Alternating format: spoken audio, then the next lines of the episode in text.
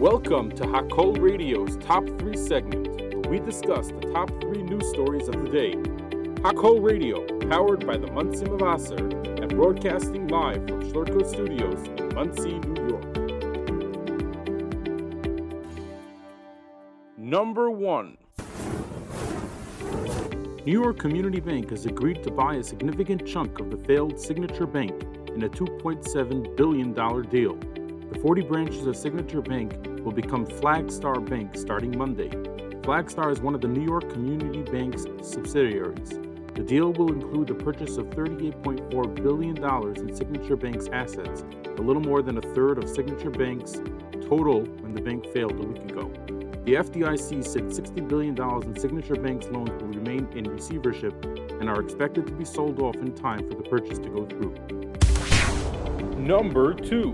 North Korean leader Kim Jong un has called on his country to be ready to launch a nuclear attack to deter war as he accused the U.S. and South Korea of carrying out military drills with American nuclear assets, according to state media.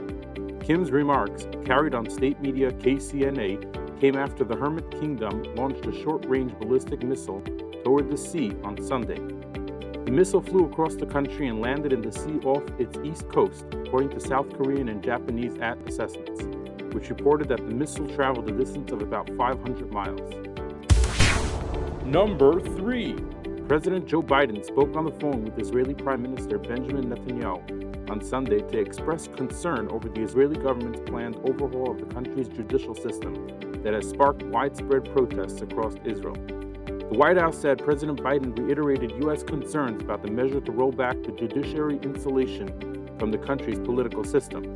There was no immediate indication that Netanyahu was shying away from the action after rejecting a compromise last week offered by the country's figurehead president. Thanks for tuning in to the Top 3 segment live on Hakol Radio and have a great day.